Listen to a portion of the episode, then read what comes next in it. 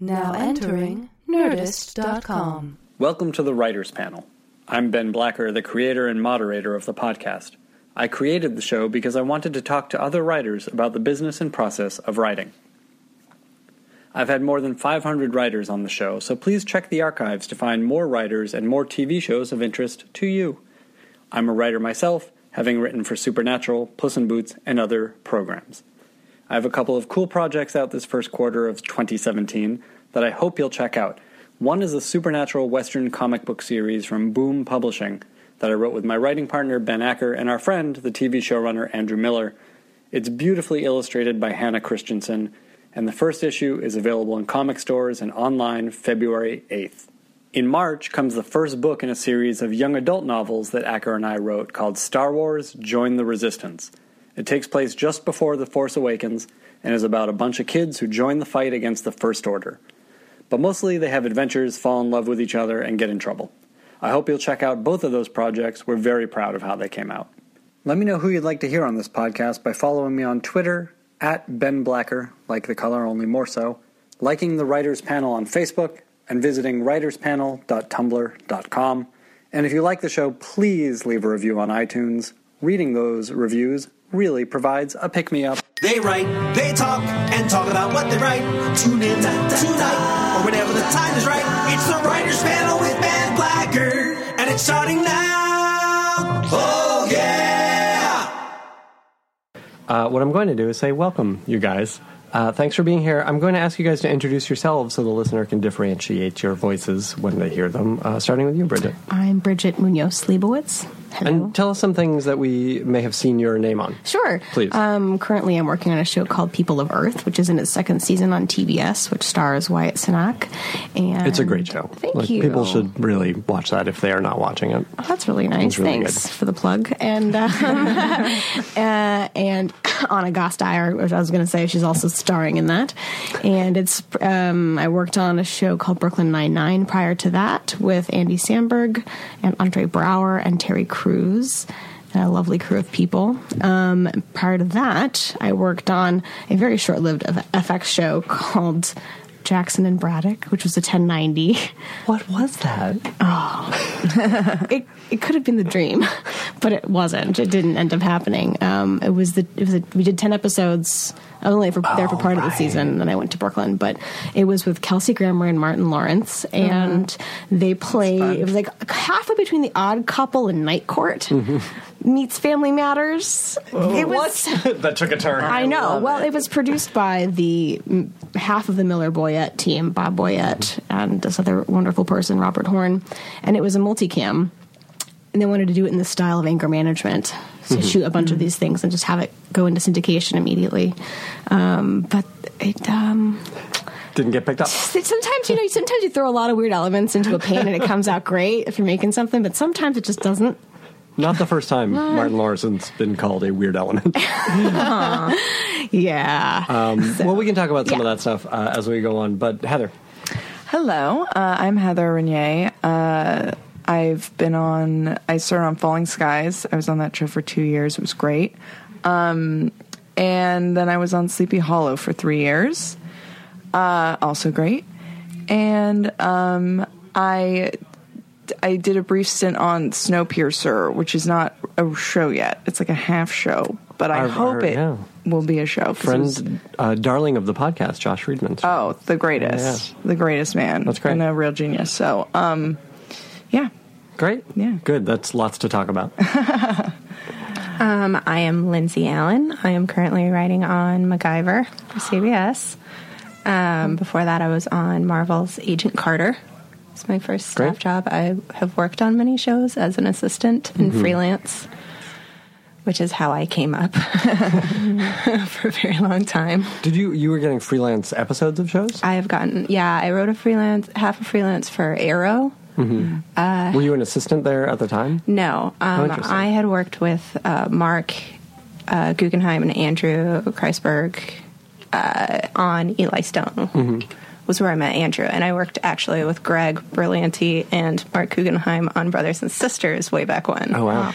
I've worked on a lot of shows with assistant I guys. have a lot of fr- I go- intersectional friends actually. doing all of Probably, that, yeah, yeah. It's a small town after Yeah. a while. Um, I'm curious to hear about this, and this is often, you know, a way into the business for many young writers. Um, how long did you assistant for, and in what what assistant capacities? Oh gosh, I was an assistant for nine years. Wow. And I would like to really say that for anyone aspiring to be a TV writer.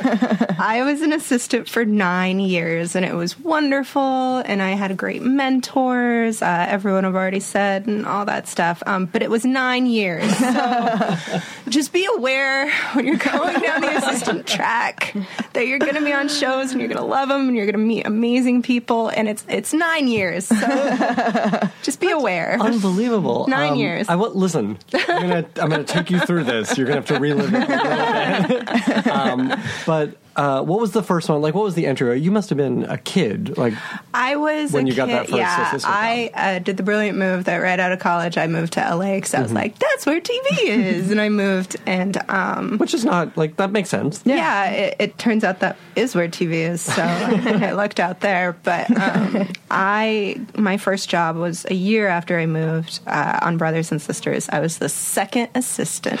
Yeah. Yeah, to the directing producer. Uh, Let me let me interrupt for a second. I apologize. I'm going to interrupt all of you guys Please a lot because I want to just kind of get into more detail on some of the stuff. But uh, how did you even get that assistant job? Um, I will make the story short. I was at a, when we came to look for apartments.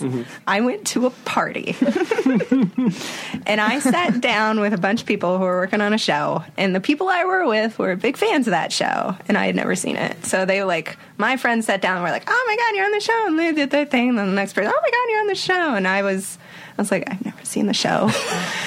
And so I became friends with the person, the people we were talking to. We would get lunch occasionally, and th- that person recommended me for a couple of jobs, and the brothers and sisters one was the Oh, first great. one that I got. Yes, Yeah, so and it I think that's not an unusual story. no, it's very networking. yeah, yeah. Uh, but without, I mean, you. It doesn't sound like you were out looking to network either. And I think no, I was looking for an apartment and I got dragged to a party because I'm not the most social person. But this is the way it happened. and that's how it happened. Yeah. Um, Did what? Did you guys assist also? Did you start out that I way? did, yeah.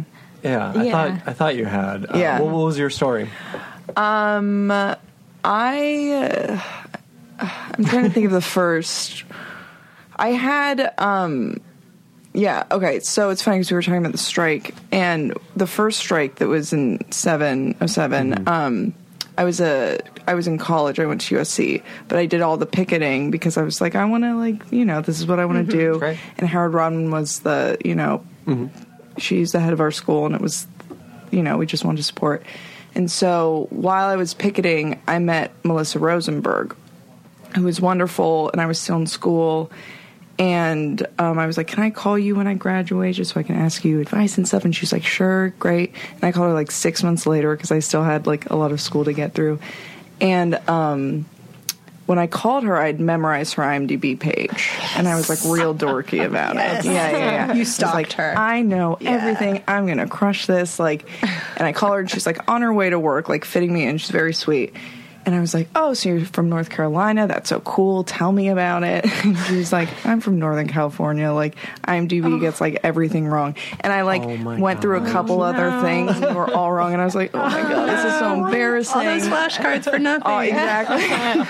and I was like, okay, this went like this was disastrous, but it's fine, whatever. And at USC, they like prep you for, you know, try to talk to people. One of the things they said was like, you should always go out of your way to try to.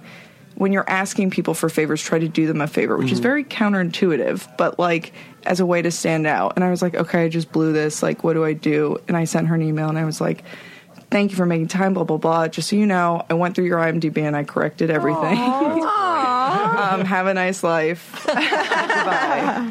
And she emailed me right back. She's like, "You're awesome." And then the next, and she was on Dexter at the time. And like that next week, she brought me in to be like a temp assistant on Dexter. And I like moved around there for like three months until I could like find my footing for like a real kind of assistant That's gig. terrific. yeah. awesome. Can I It was let me ask you? Um, hitting becoming friendly with her on the picket line. Mm-hmm. Uh, I know this, uh, like, I've heard the story a number of times of people meeting people who would be their future bosses or, or even employees or whatever on the, on the picket line.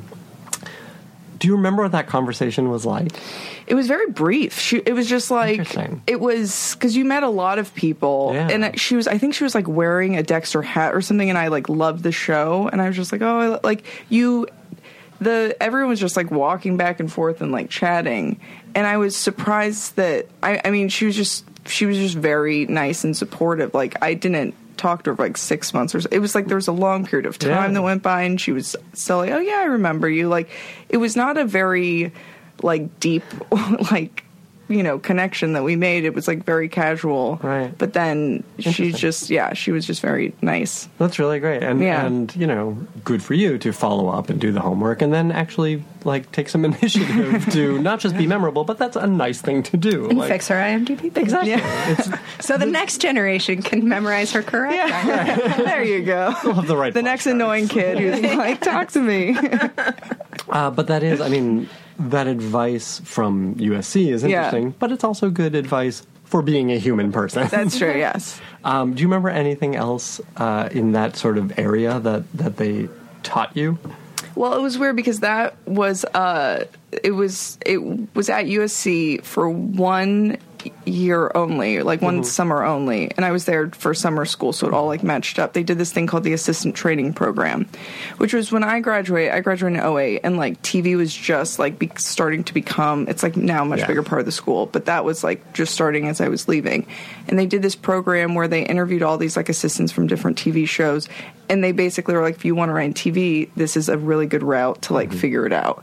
So a bunch of people came in. and It was run by this woman named Carol Kirschner, um, who does like the show running training program at WGA, and like she's just great, and she's really good at like guiding writers in their careers and stuff. Um, so she put this uh, program together with this woman, Cam Miller, who was a student. Um, she was an alumni, but she, you know, um, and it just had all this really like practical, helpful advice. And I think it only lasted for a year. I'm not sure why, but it was like really helpful for me. That's terrific. Um, Yeah. I have more assistant questions, but what was your uh, assistant experience? Yeah, uh, no, it was assistance, but via. I started out on the production side. Actually, I um, m- my graduate degree is in, in producing, so I was working as a line producer and a production manager in New York. on what kind of stuff? mostly scrappy indie stuff that no one's ever going to see but it was kind of how i was making a living i was still was just finishing up school and so we had this great program um, at columbia where you could still be in school and have cheap rent and have health insurance but not take classes and work at the same time for free or nothing so i started working on i worked on this movie called motherhood uh, with uma thurman that made literally like a dollar and uh, but there I met my producing mentor, whose name is Robin Sweet. She produces Better Call Saul now, and she's amazing. And so she, I basically got all of her cast off work. Any budget or schedule that she couldn't, didn't want to do, didn't have time for, she'd give to me to do. So I had a little business doing budgets and schedules for whatever came my way, like indie films or commercials or short films or whatever. And then I would produce those if they needed someone. And so I was doing that for a couple years and like make kind of making a living, like doing okay, but I could kind of see like this isn't gonna really be a career for me. And also, I always wanted to be, do write comedy, so I was like, it always was intended to be a means to an end. So at one point, I was just after one ter- terrible project, I was just I called up my mentor and I said, Robin, I want to get into TV. Who do you know? Like who can who can you set me up with? And she said, Your timing is uncanny because I'm about to go on a show called Person of Interest. Do you want to come? You'll have to take a big step back, but I'm sure I can get you on as some kind of an assistant. I said, Yes, please. Great. So I went on, I came on as the script coordinator because So you were in New York. in New York, yes, on the pilot of Person of Interest, I had because I had my background in all the budgeting and scheduling softwares, I knew how to liaise with the showrunner and the ADs to make the revisions and the script. Plus, it was a bad robot show, and they were very protective of their material, so I knew how to code and distribute things. It was like having these weird anal administrative like gifts, I suppose, put me in a good position. So what I did was um, I only ever had a comedy portfolio at the time, but I was like, I don't care, it's TV. I'll move in that direction.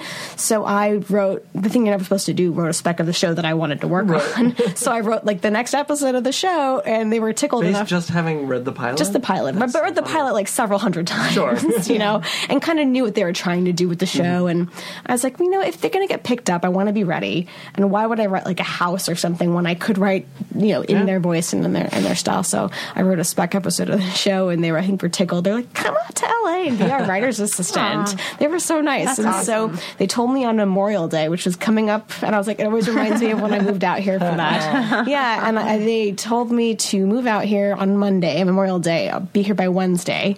So I left my boyfriend at the time and our whole apartment and all my stuff there, and I just came out here to start work on Wednesday, and uh, it totally destroyed my relationship. But However, however, Worth it. with what's his name? What's his name? I don't even on. remember. If you're listening, find Brigitte on Facebook. You know, I hope you are, and also screw you.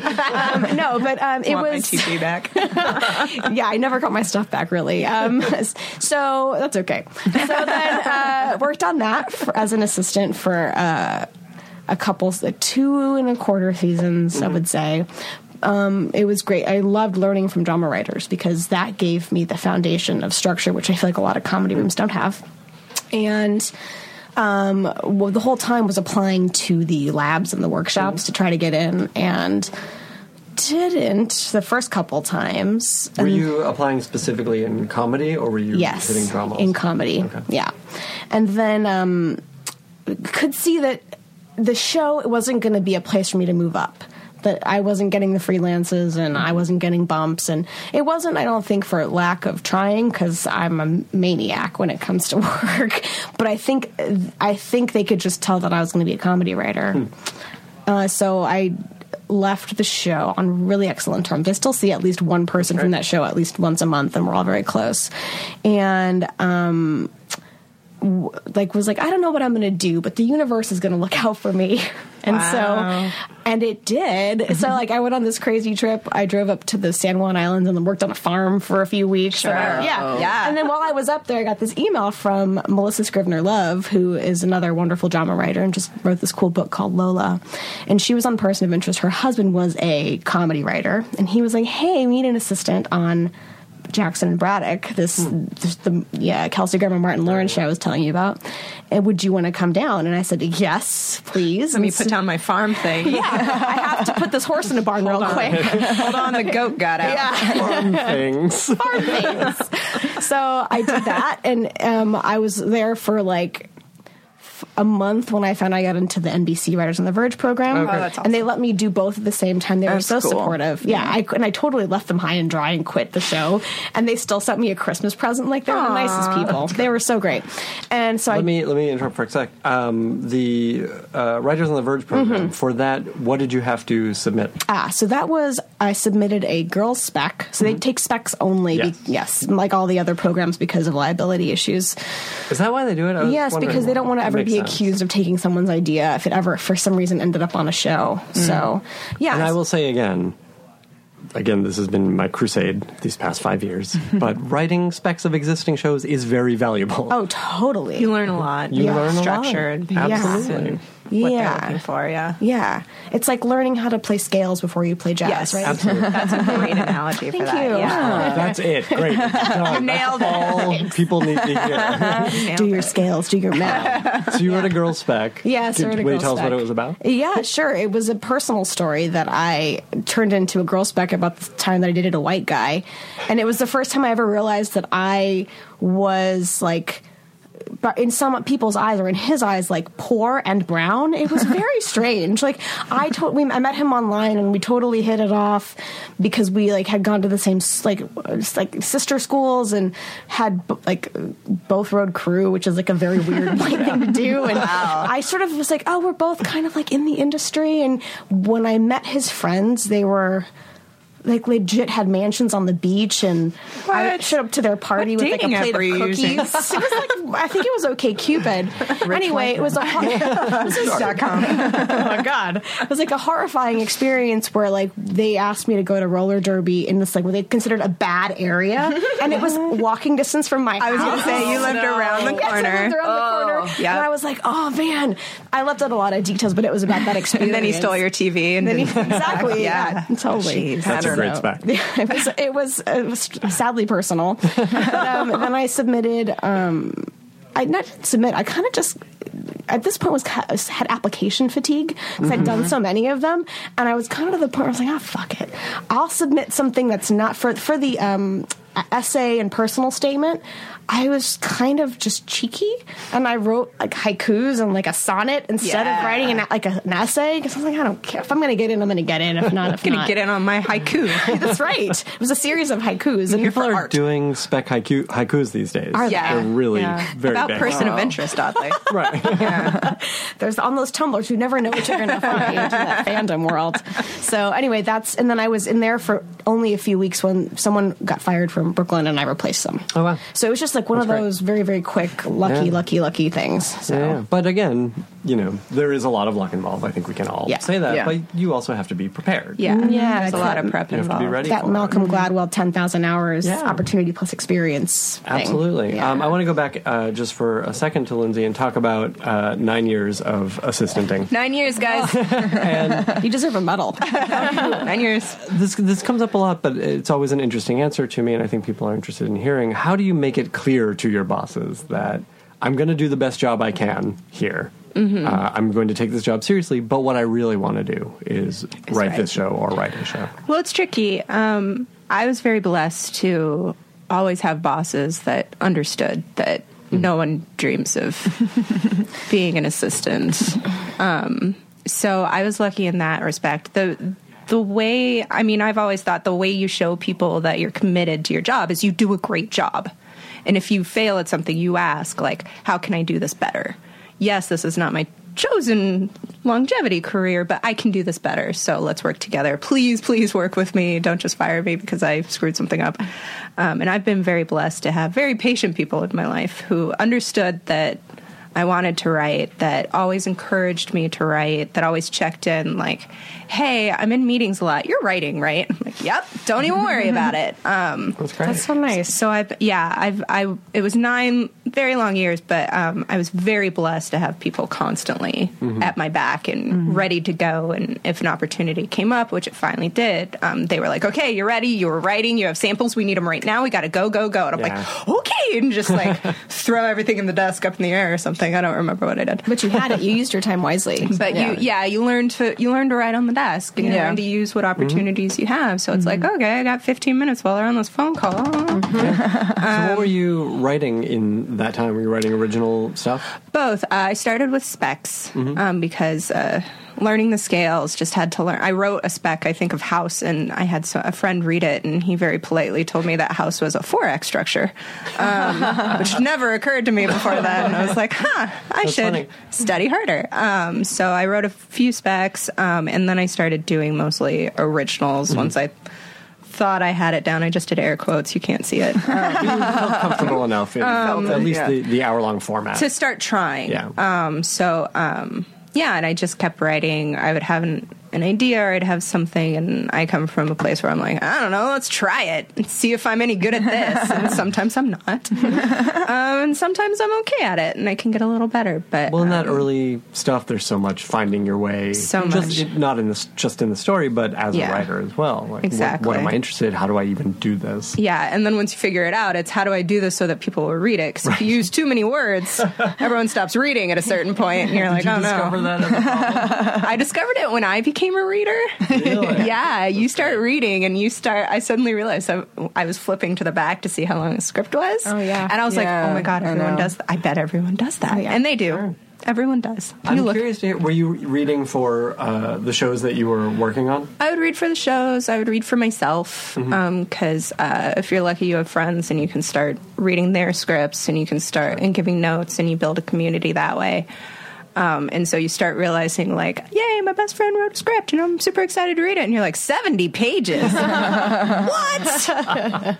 I have a note. Um, and you immediately fire off an email. Why is it 70 pages? Right. And then you actually read the script. And, No, please. and yeah, Make you it shorter, that. then give it back. Yeah. it's a great script. I love it. Make it shorter. Make some Um, decisions. Yeah, it's time to it's time for some cuts. It's hard though. It is, Right? It's fair- Like, that's a thing yeah. you have to learn. Of course. That's why Yeah. you have friends. Yes. I've I've gotten the email like, why is this here? Right. It makes Yeah. no sense. And you're like, well, I like it. And they're like, great. Explain it to every single person that reads the script. I'm like, okay, fine. I have a friend in my life who I call Machete, and she does cuts me out. I like She's that. from Person of Interest, actually. To this day, she'll still read my scripts. I'm like, I can't. I don't know where else to cut. And she's like, Don't worry, I got you. I got like, it. Take five pages out. I'm like, Didn't need those five pages. That's Yeah. awesome. Didn't need them. And you That's like get great. mad at first, and then you're like, oh, shit, right. Sure. Yeah. You like stew for a little bit. yeah. Um, yeah. In reading a lot of scripts, and I assume you guys all have. I've never um, read one. yes. No. Script. Go right. Specifically, not for the show you're working on, though. I'm curious to hear about um, what what works on the page. What do you respond to as a reader? Because presumably that's the thing that other people will respond to also. And have you been able to put that into your own work? I really respond to like confidence on the page personally. Like there, are, I find when I'm writing, I'm like, God, I hope this is clear. I hope I'm getting this across. And then I'll read a script where someone is just like, I'm confident and I trust that you're going to kind of like know what I'm saying. And those scripts are always very memorable to me. Mm-hmm. Like just beyond, which is I guess a voice thing. It's not even like about characters necessarily or the story. It's just like I want to read. I want to keep reading those scripts because there's a real like presence behind like the writer. Yeah, there's something to someone saying, "I got to tell you this." Yeah. right, and Yeah. that, that appearing on the page. Yeah. I have a tangential or adjacent uh, feeling about that, which is for me, if I can sense ego though in, in mm-hmm. someone's Yeah. writing, where sometimes they'll read stage directions and they're like winking at you. Oh, yeah. I don't I like the wink. Nope. And I'm like, if I if I can tell that your ego, you think your ego is more important than the story Right. you're telling on the page, or if I can sense that you're that you think very highly of yourself on the page, I'm just like, oh, that's not going to be fun Yeah. to work with. Yeah, yeah, yeah, for sure. But the confidence thing, I appreciate. Yeah, because I just like I overthink a lot of stuff, and I'm just like, oh, you if you're just like this is this, you know, when you have a real vision with stuff, I find that you don't get caught up in making sure that everything is like clear or like follows a certain mm-hmm. format that's been done. Like, and I agree with you. I don't like if it's ego or it comes out like that. That's like not cool. But yeah, it's just kind of refreshing. and like, oh, yeah, Yeah, absolutely. You feel like you're in good hands. yeah, Oh, yeah, Yeah. totally. Um, I've noticed as I got into actual writing career um, and producing episodes and stuff like that, that I read more for like, I my new pet peeve is if I can't see it on the camera, why did I have to read it? Um, so it's there's sometimes just lines, and it's often like the wink, wink, but we'll meet her later or something like that. That's a bad example because sometimes Or that like actually she works. thinks, she thinks to herself, and it's like, Yeah. Yeah. I'm like, what? I don't want to should watch her that. think. Yeah. Is that the shot? She's just sitting there thinking. I don't want to watch that. Um, so I start thinking, like, what are, what's the director going to come at me and very astutely say, like, how am I supposed to shoot this, Lindsey? Yes. And I'm like, well, she sits there and thinks, and then, um, hmm, you all push cut, in cut. and yeah, yeah, yeah. Maybe there's a song there. Can't afford a song. Well, uh, hmm, you make a solid point. That's So, interesting. I mean, yeah. it does speak to the purpose of this document. Yeah, Right. yeah, Right. which is which is first a sales document. So sometimes you need the winks, and you definitely always need the confidence because you're going on a journey with this person for Right. 60, 70 pages. Oh God, that's 70. Please don't read 70. um, but you're going with them, so to sell it, you definitely need some of those winks. But to sh- I tend to think about how do I shoot it and what am I seeing. And it's, Right. if I can't, if it's a shot that I am not going to see, like she checks her hair in the in the mirror and then thinks about her long time divorce. It's like what? No, she doesn't. Yeah. Cut. That sounds expensive. Cut. I often tell my I have I teach uh, TV writing also in between seasons, and I tell my students that a script is information plus instructions on how to execute that information. And I think anything more than that can be cumbersome, but it does depend. Like, are you trying to sell does, this as a yeah. spec, or are you right. trying to But get it it's- higher? It really Yes, depends because if you're on a show, it's like no, all No. that Yeah. stuff is out. yeah, But it like, becomes a much more stripped down Yeah. practical document. It's it's a blueprint. Yeah. It's just Yeah. it's pure. It's like mathematical almost. Right. But Yeah. there is, I mean, let's talk about, and I think we've all done this, is, you know, writing a script to be a sample or writing a script to sell. There's a difference in those. Big difference. Yeah. Yeah. What is that? Hmm. Well, I mean, if you're trying to sell yourself as a writer to a rep- someone to get representation, or to a workshop, or to an you know um, to a studio, you want it to sound like you. Some of the winky stuff might not hurt because they're suckers for that, and you really are. They're very intelligent people who enjoy that a lot. yeah, if that's, any that's what I meant to say. Thank you. execs are- but they like to see Yeah. that kind of personality. and- Yeah, Yeah, and it's a nuance, and I think communicates like a tone. Like it's interesting because I mean, to drop Josh Friedman again, you read a Josh Friedman script, and it's like he breaks, he does all the things you're not supposed to do. He writes in like these big fat paragraphs, and there's a lot of description, and there's a lot of character moments that are kind of more like what you're talking about that you won't. They mm-hmm. inform. They're almost like a character direction. They're not necessarily stuff you're going to see, but you finish that script, and you're like. I felt that. Like I felt that like I was there. Like it's a different experience than like when you are writing on a show and it has to be just tight for production. Mm-hmm. And yeah, just to to sell it and to be like, hey, this is the world that I build and I can create and these are the kind of characters that I can draw. Yeah. I think that's really helpful in that uh, Yeah. setting. yeah. And then you sell it, and then your line producer And then you take it all.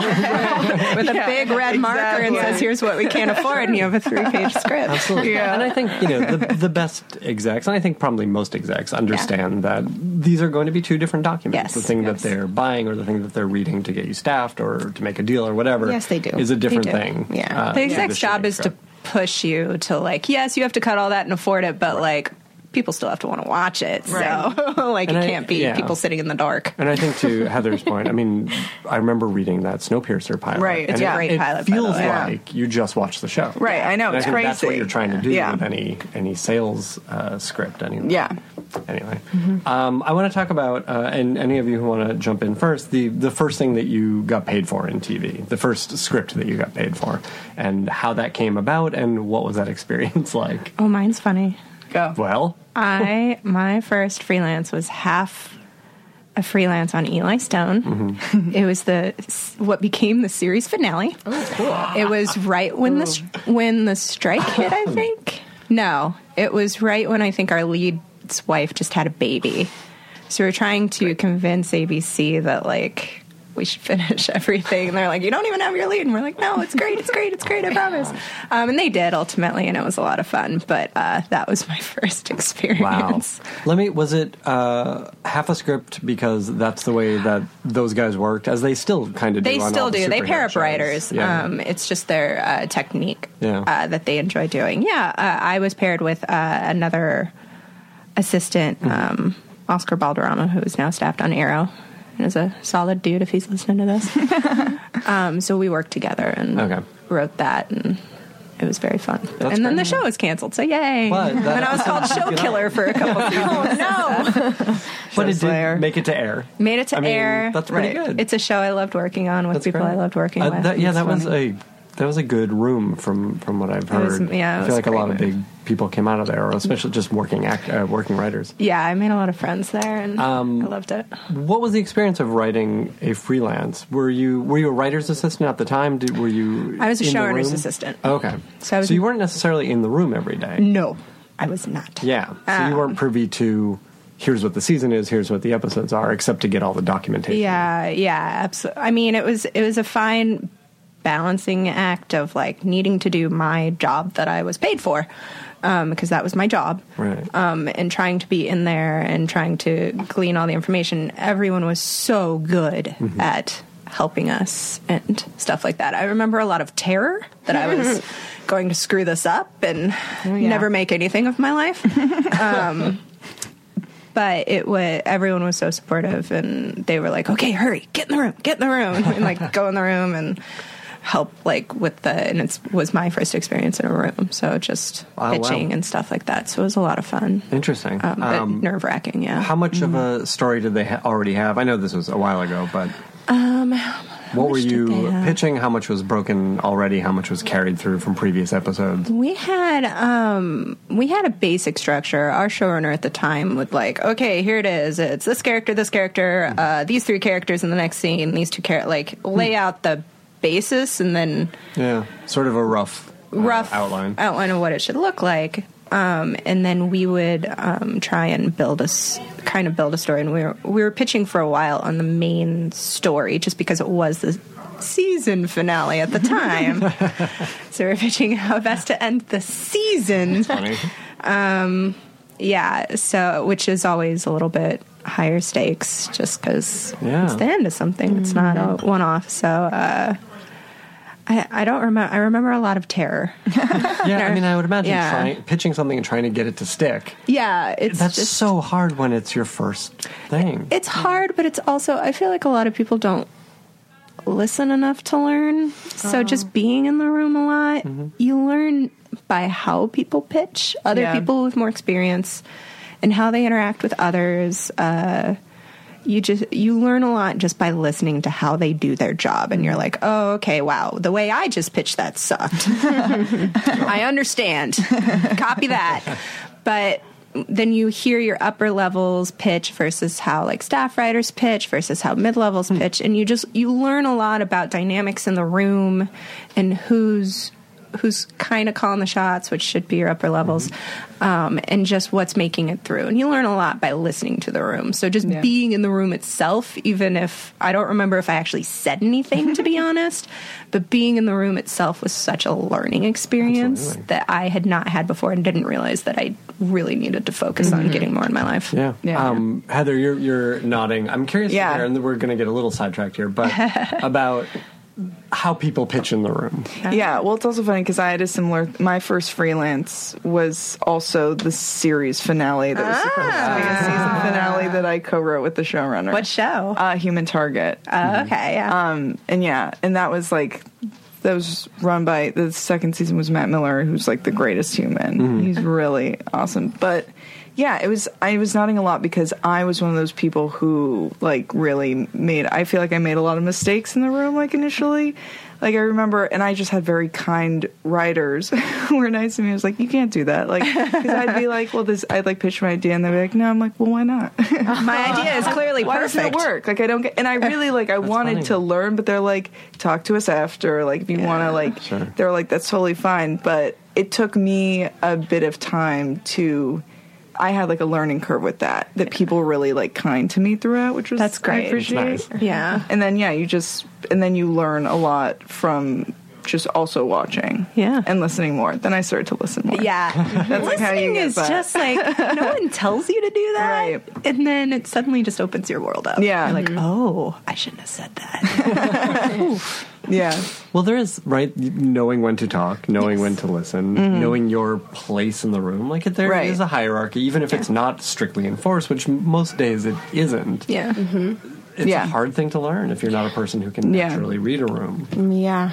So much of it is s- interpersonal skills, Yeah. which which which writers do not naturally have. no, not not many of us do. And I remember, I mean, I was talking about this actually to our um, assistant and with our showrunner the other night about rooms and the way that I would behave when I was on Brooklyn. It was my my first uh, script was on Brooklyn, and I w- was the terror that you speak of. Yeah. like racked by terror every day. It was not a comfortable environment. It was like jumping into like an AP chem Yeah. class and you've never taken math before. Like you kind of know. But Yeah. I That's was a, just, that was a killer comedy room. yeah, it was Yeah. like uh, pe- people Still that I had idolized for years watching their writing, and I felt honored to be in their presence, but also could totally not keep up with them. Or I probably could have had I felt more comfortable, but that was not their priority. Their priority was to churn out material. Right. Yeah. Yeah. and I get that, and I wasn't expecting them to be like, "Oh, come say something. You, your ideas are perfect." Like I, I, it. So, but when I was in a room with certain people who I didn't feel comfortable with, I was much more deferential. I wouldn't pitch as much. I would kind of just chime in with something like every now and then.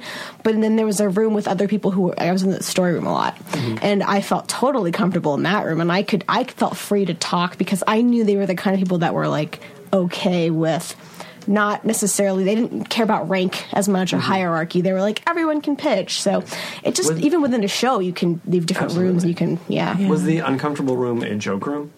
It was. A punch it was exactly, and and it's Which is funny really because hard. I It's love. very competitive. Yeah, It's yeah. funny because I love it now, Really? and I'm yeah. I mean, I love both of them, but it was one of those things where I was like, oh god, I'm stupid and I'm not funny and I can't pitch jokes. But actually, it was that you know, like when you're dating someone, sometimes the chemistry is not great, Mm-hmm. and I just was like not vibing with that. So you know, you live and you learn. So it just depends, right? Do you guys? You guys don't do. I mean, you have a small staff anyway on People of Earth, but you guys don't do a joke. We punch do. Up, do we do a well. The whole room becomes a joke punch up. So we'll we write for story, and then we'll do Yeah. a pass for jokes. That's interesting because it's not a hard joke show. It isn't, but the, one of the notes that we got from TBS um, from last season was we went 25% funnier.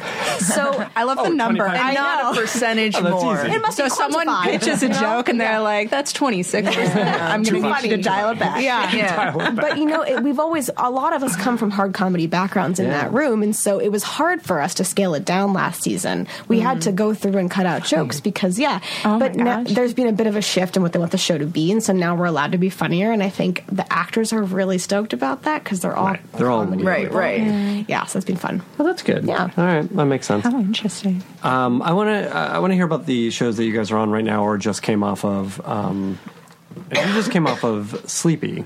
Is that right? Yes. Well, I did. I Oh, did was almost Snowpiercer sleepy, and then I after. did Snowpiercer after. that. Which also was that was a pretty short yeah. run, right? In that room. yeah, that was a like three months, two or three. Yeah. Yeah. Yeah. Uh, yeah. Mm-hmm. So my question really is, how do you find the next thing? I just actually, I'm gonna be consulting on iZombie. Oh, cool. In the same offices as us, probably. Oh, really? Yeah, zombie, yes. Cool. Hollywood Hollywood- Production yeah, girl. yeah. We just Seeing saw you. we just saw something beautiful blossom right here. Yeah. Really did. It's gonna I'm be glad that we going. could be here for chairs this. together. What is with those? They're gross and sweaty, but we know what? It's a free massage. Do people That's what I look them? for in a they do. massage. They're They do. it's like in a Wait, cafe. what? You go to like a cafe Yeah. that's just like you know, like I don't Great know, coffee, snacks and coffee. Really okay, coffee. and then there's like a massage chair, which I mm-hmm. see people in more often than I would think. It has become a turf war between the shows. Interesting. Who gets there first and who oh sits in there longest or too long, and it's like a thing.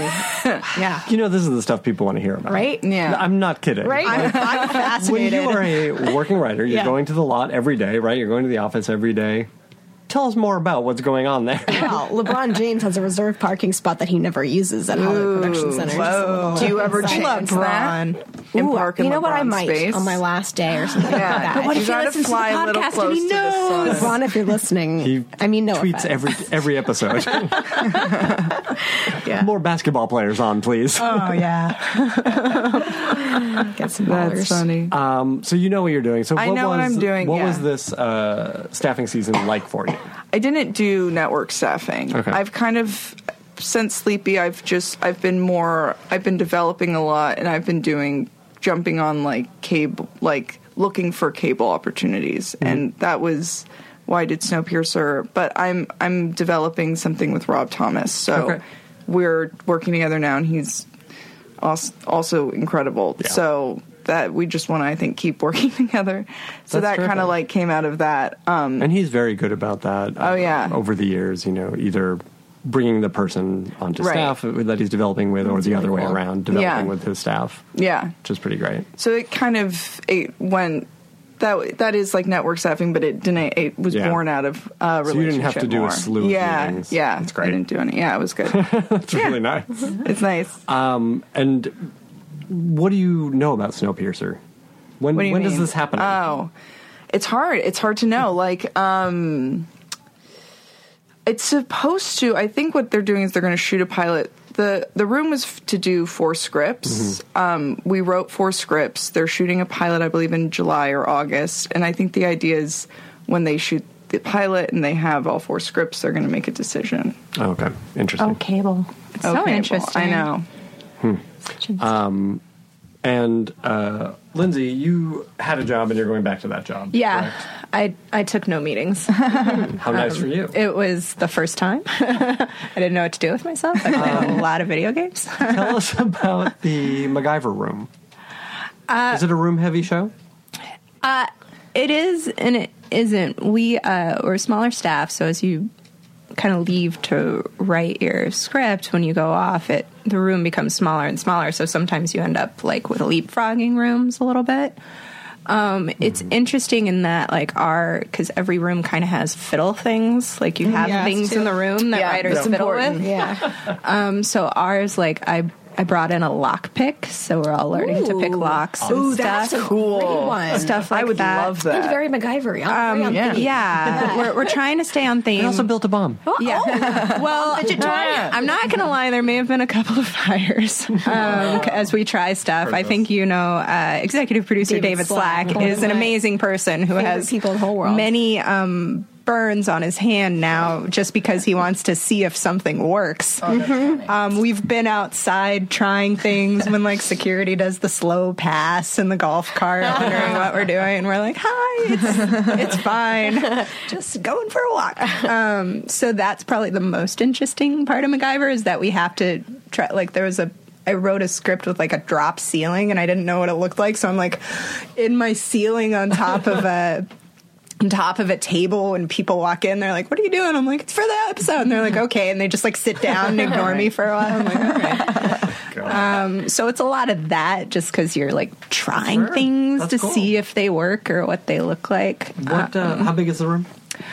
um it's this Or how big was it at the end of two? uh, I think there were eight of us at the end, of, seven or eight of us at the end of season one. I think there's eight or nine of us now. And what is the makeup of the room? Uh, men and women. Mostly uh, Sephora. Um, we're two. We have two females, um, and the rest are male.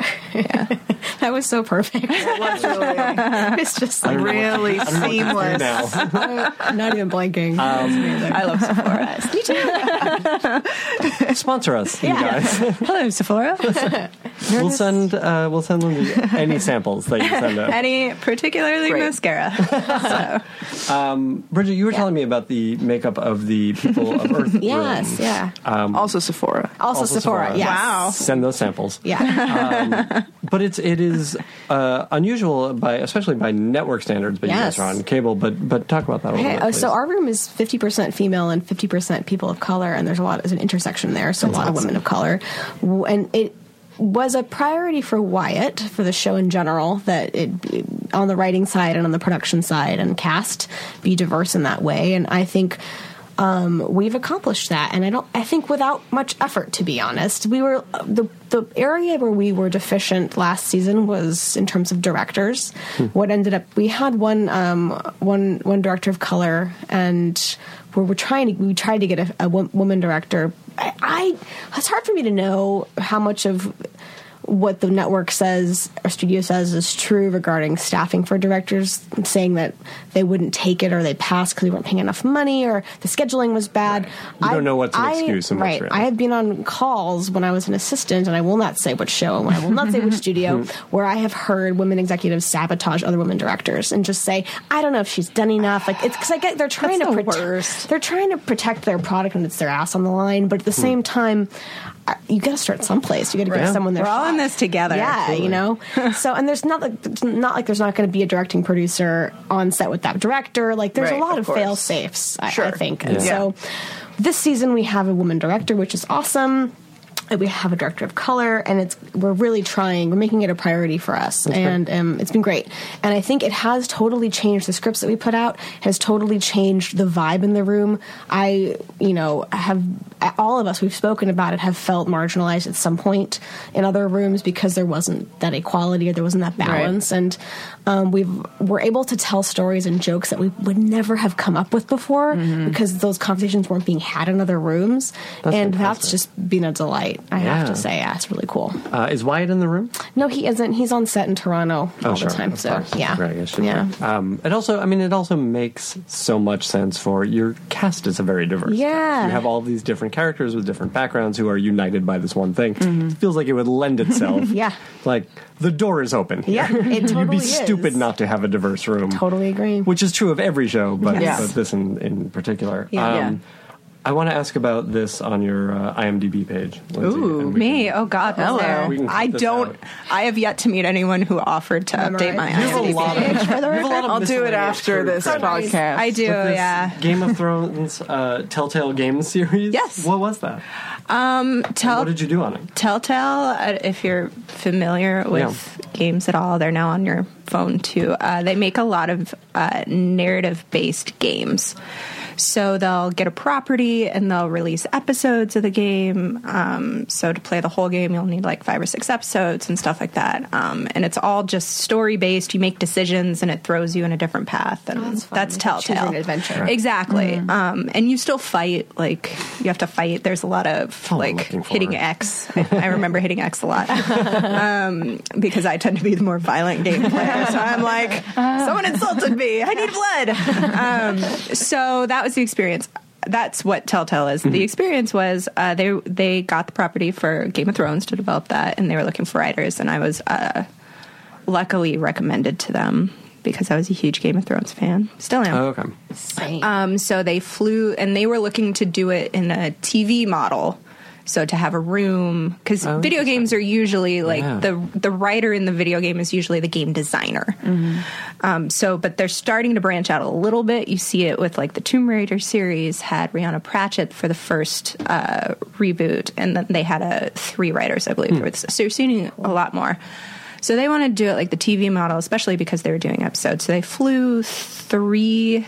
Two of us were TV writers, and one was a feature writer, plus an assistant out to uh, break basically the season of Game of Thrones game. Where? Which would all, it was up north in, uh, it was north of San Francisco, so in Marin. oh, cool. Um, and we spent two weeks. Uh, we had the game we were told was to take place during season four, which had not come out yet. So we're all like, "Oh, we're gonna find out about season four." That's awesome. Um, we're all very excited. Um, and so we had, but you, it was the challenge of making a new, making a new family in the Game of Thrones series.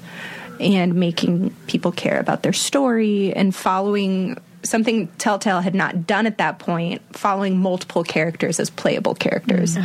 Um, before they had done the Walking Dead game, where you were played as the first season, you played as Lee, and you followed Lee through every single episode. So this was the first time they were committed to multiple characters because that's how Game of Thrones tells stories. Right. So we were there for two weeks. We broke six episodes, I want to say, five or six. And we went off and wrote outlines for them. And then they had to physically build the game. Designers are very important. They build the game. Um, and then uh, I got on Agent Carter, I believe. And then when I was on hiatus, I got a phone call or an email or something saying, like, hey, they need help now because they're like in the middle of making this game and you're available. You want to come work on this game that you already worked on? I was like, yeah because they're wonderful people. So I went up there and uh, worked on a couple. I think I'm credited on episode five, um, but we talked about a couple episodes and we worked on that, and it was a lot of That's fun. really neat. Yeah, I love video games, so I was like, yes, any video game credit, like let's do this. That's awesome. Um, so yeah, it was fun. Um, I want to ask you guys a couple things before we wrap up. Um, You've all look. You're all going to be running your own shows within the next few years. Go on. Are you listening, universe? Did you hear him? Years. And He said it. You've been in and around um, a lot of sort of heavy hitter rooms, like some really great and functional rooms, as well as some dysfunctional uh, dysfunctional rooms. Um, I'd like to hear like what is the one or two things that you will take with you that you will put into practice in your in running your own room. I, for me, I, I would. I, that's just my nature is to make people feel comfortable and to include people, to be inclusive, to make allow allow people to feel as though they can be themselves. Because sometimes it's hard enough for writers in general, I think. Um, but I think anything I could do to, especially include staff writers, to make them feel valued, to have them and to give them guidance when they are doing something wrong. I think the bi- biggest disservice anyone could do to their own staff is to not give them feedback and because you're you're you're grooming that person to be useful to you, you know, more and more as they, as they move up through the ranks. And so that's what I would do is take extra special care of that, and also to make sure the room is uh, diverse and balanced because it really does en- uh, enhance your product. It absolutely makes Yeah. a difference. Yeah, Yeah. We've, we've gotten to see that the past couple of years. Yes, Like, Yeah. and are also now- having dogs allowed is very good. Those are all Dogs- very good answers. dogs are important. They're like equally very good. we all want to come work for you and bring our You're all dogs. welcome. Yeah. Dogs, you say? yes. Uh, Heather, Yeah, I mean, I second all of those in a big way. Um, especially the diversity thing, I think is so important. Uh, diversity and women. Um, and this is also a little bit of your answer, but uh, communication, I think, is so you cannot over communicate, and you kind of think at a point like if you think you're like bugging people, or you think like every I think every writer kind of feels like they are they hope they're doing a good job and just saying like this is what you can do or this is what you cannot do um I think is has made like the difference of a job being like enjoyable or not to me and uh, allowed me to do a better job when I knew um how I could be helpful. Um and and it just allowed everyone to be like happy because when there's when communication starts to be kind of siphoned off like people just kind of lose their minds a little bit You're just guessing, like, am I in Right. trouble? Yeah, Everything's you're in a okay? void, yeah. yeah. You need to know. You start assuming it's about you. Oh, totally. right of course of course Oh God, they hate me. They hate me, and they're just like, "What should I order for lunch?" and you're, yeah, and you're in a room of all people who basically Who are thinking that. and that are all reinforcing each other's like psychosis. So Yeah, he hates you. It's clear. yeah. totally hates you. It's like, no, he's trying to order lunch, probably. Like, well, I think he hates you too. It's like, really? What? well, he did. Yeah. So, yeah, I think just Yeah. over over communication. That's what I would do. that's great. That's Yeah. smart. Yeah. Um, I'm a big fan of education, as you said. Like, you can't you can't have a staff writer not train them how to write or work on your staff or what you're looking for, um, and all those things. And and that's true as you go up. You can't have a producer who doesn't know how to edit if you're not willing to show them how to be in an editing room. You can't like expect someone to just know how to be on set if you don't train them how you want them to be on like things like that. So education is very important to me, and also um, just helping.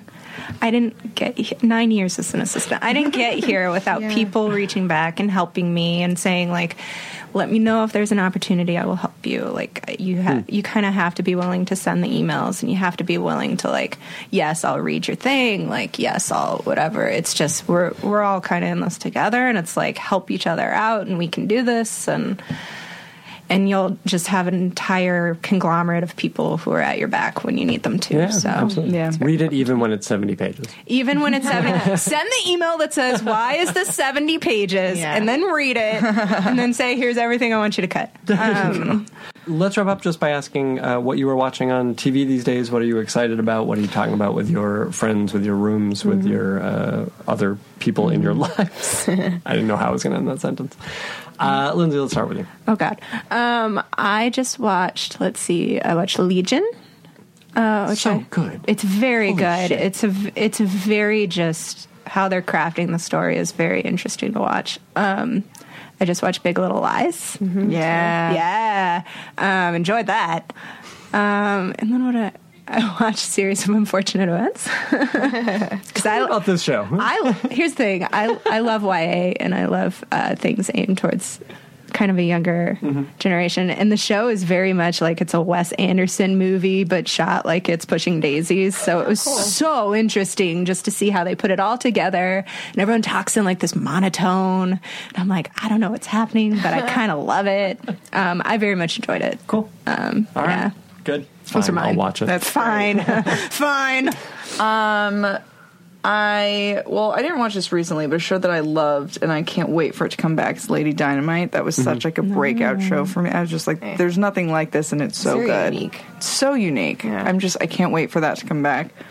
Um, I just started watching Dear White People. I think it's so well written. It's so. I love the movie too, but like I'm really enjoying that, and I'm just I'm almost in watching Scream Queens. Oh, and it is so funny. Yeah? it's incredible.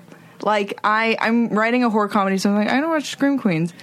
I had low expectations because like I've not heard anything, Yeah. and then it got was canceled, canceled, and it was yeah. And I Oh, was is like, it canceled? Yeah. yeah, and I'm really sad. But like, the cast is incredible. It's so, it's funnier than like so many comedy. They just do like crazy. They take crazy swings. Is it? It's awesome. I loved it. I do love the big swings. Oh, it's so it's such Right. a And that's what you get from a Ryan Murphy sense show, of humor. right? Yeah. Is it coherent in the way that his shows sometimes are not? well, it makes sense, but the logic is ridiculous. go. and but it's like refreshingly, Yeah. especially because I've worked in a lot of sci-fi where everyone gets really caught up in the logic and so much like emotion sometimes gets sacrificed because Mm-hmm. we have to like stick to the rules and like this is a show where like the rules and logic don't matter and they just like everything's a joke and it's just like very funny. It's fascinating. So- I'll have to check it out. yeah. Cool. Good. What are you watching, Brigitte? Uh, we were talking about earlier, uh, *Handmaid's Tale*.